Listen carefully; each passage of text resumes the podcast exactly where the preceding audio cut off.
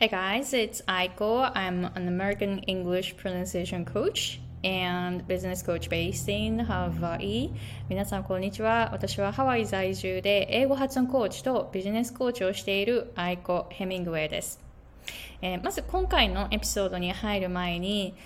英語上級者で英語環境で働いている皆さんがどのようにして英語発音をもっともっと伸ばすことができるかという発音のみっつのポイントを無料動画で紹介していますので、ぜひ概要欄の方からチェックしてみてくださいね。やっぱり上級者がさらに上に行くためのポイントっていうのは、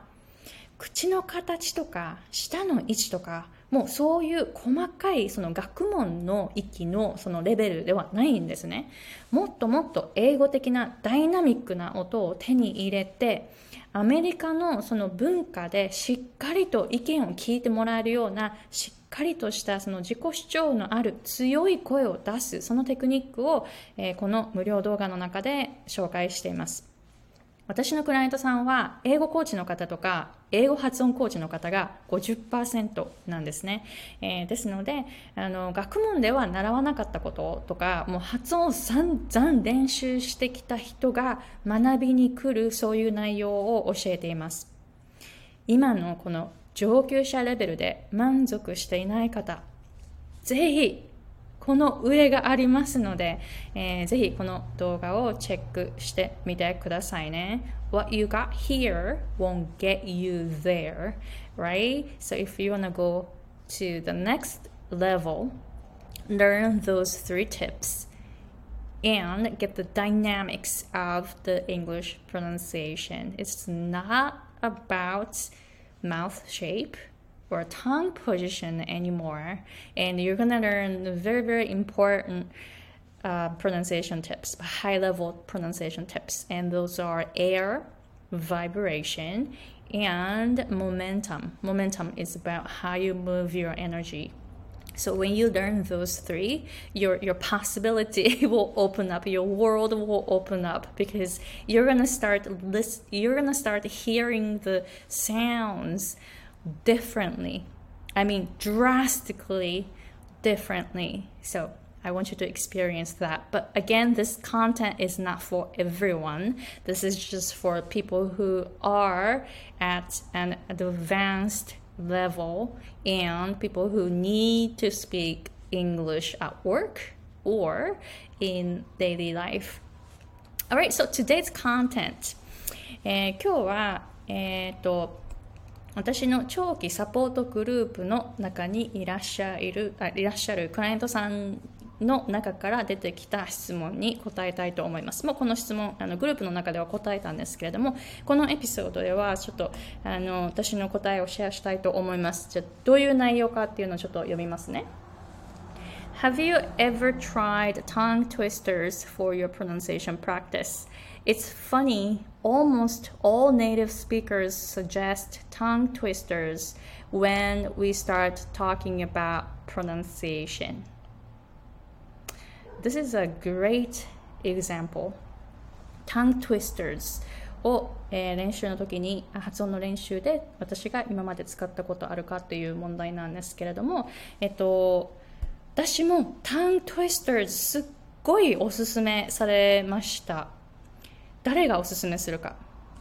英語ネイティブの人たちが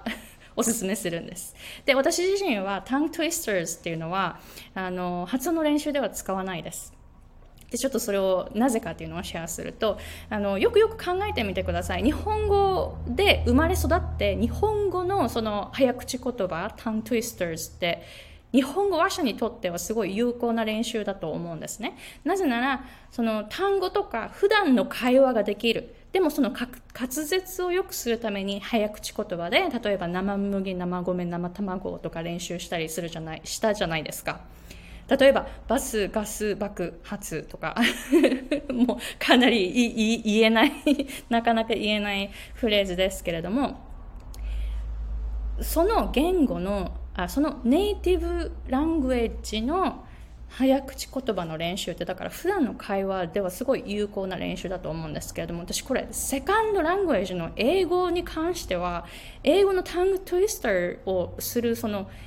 なんていうんですかね、あんまり効果がないような感じがするんですよね。えなぜならその、えっと、英語でタングトゥイスターズを練習しても、それよりもその時間よりも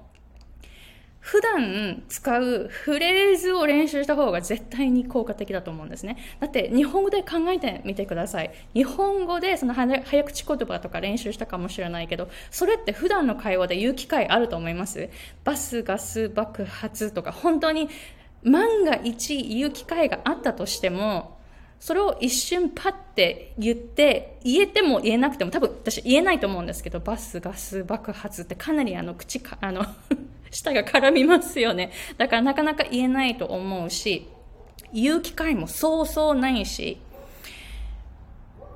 だから英語のタングトゥイスターズも一緒で、英語のタングトゥイスターズでその使うフレーズとかって絶対に会話では絶対に出てこないことなんですよね。だから普段の会話で使わないことを一生懸命練習しても使う機会もないですよね。そしてそれってあんまり楽しくない。だって意味とかそれよりもあのいかにうまく発音できるかじゃないですか。だからすごい面白くない。面白くないですよね、練習してたって。で、本当にその意味がないそのフレーズをたくさん練習するよりも、絶対意味のあるフレーズを練習して、それを普段の会話でパッパッパって使っていた方が絶対に有効的だと思うんですよね。なのであのこの質問でタングトゥイスターズを練習したことありますかっていう質問なんですけど、私は本当いやあのいやないですね。楽しくないからやっぱり何かを練習するときっていうのは楽しく続けられることを選んでいった方がいい、えー、だから私の場合、例えば th の発音をすごい練習してきた い, いた時期があったんですね。でどうしてもあの th の発音が d になっちゃうことが多くって、だから d と th をこう切り離す練習をすごいしていた時があって、でその時に使っていたフレーズっていうのは did they do that did they do that did they did they do that did they do that っていうのをもう延々と練習していた時期があります。でこの did they do that であの普段の会話めっちゃ使うじゃないですか。 They did that とか They, they did that、huh? とかわかんないけど、この They did とか They do とか Did they とかめっちゃ使うじゃないですか、普段の会話で。だからこの Did they do that ってずっとずっと練習してたんですけど、普段の会話でめっちゃこれが効果的に生きてきています。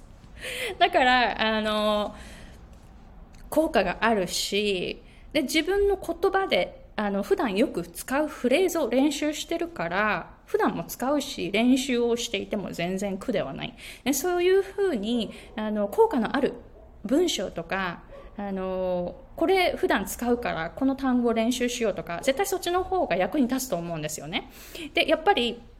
私たちのそのこの人生の時間と、そしてエネルギーっていうのを限られています。どうやってその毎日を、えー無駄ないって言ったらおかしいかもしれないけど、あのだら私もダラダラする時間とかすごい多いから。だけどそのせっかく発音の練習するんだったら、普段使えることを絶対に練習した方がいいと思います。絶対その方が楽しい。でそれをあの考えていくと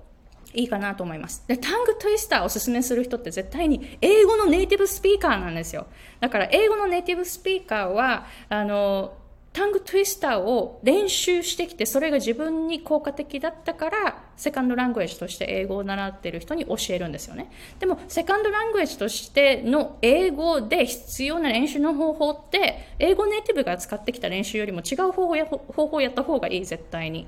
だからあの意味のある言葉、普段使う言葉、それであこれってすごい th の練習になるなとか、あこれってあの s とか sh とかのその違いを出す練習になるなとか、 F とか V とかそういう練習になるなとか、そういうフレーズを自分で探して普段使う中で練習していった方が絶対にいいと思うんですよね。 So let me know if you have any questions。 あの英語ネイティブがおすすめする方法っていうのは、英語ネイティブだから効果がある方法だったんですよね。だからそれがセカンドラングエージとして英語を練習している人にとっては効果的ではない可能性の方が高い。それをあの常に考えながら練習していくといいと思います。意見とかあのなんていうんですかね、おすすめとか取り入れるとき、絶対にあのこれ私にとって効果的なのかって一応考えた方があの絶対にいいと思います。であのいろいろ取り入れてやってみるっていうのもいいと思うんですけどね、効果がないって感じたらすぐにやめて効果のある方法を探すっていうことをしてみるといいかなと思います。人生は永遠ではないですので、えー、ぜひ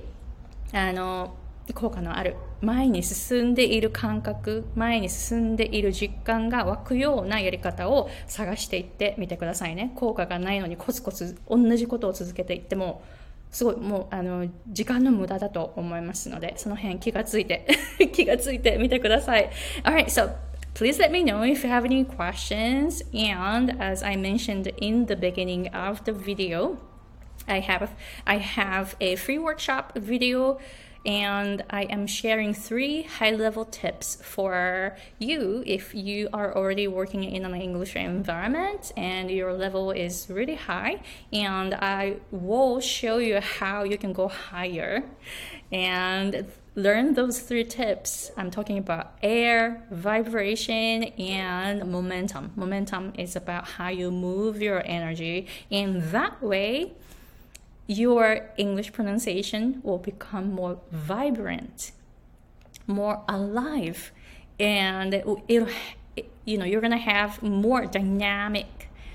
voice, and you can project your voice more easily. So learn those three tips.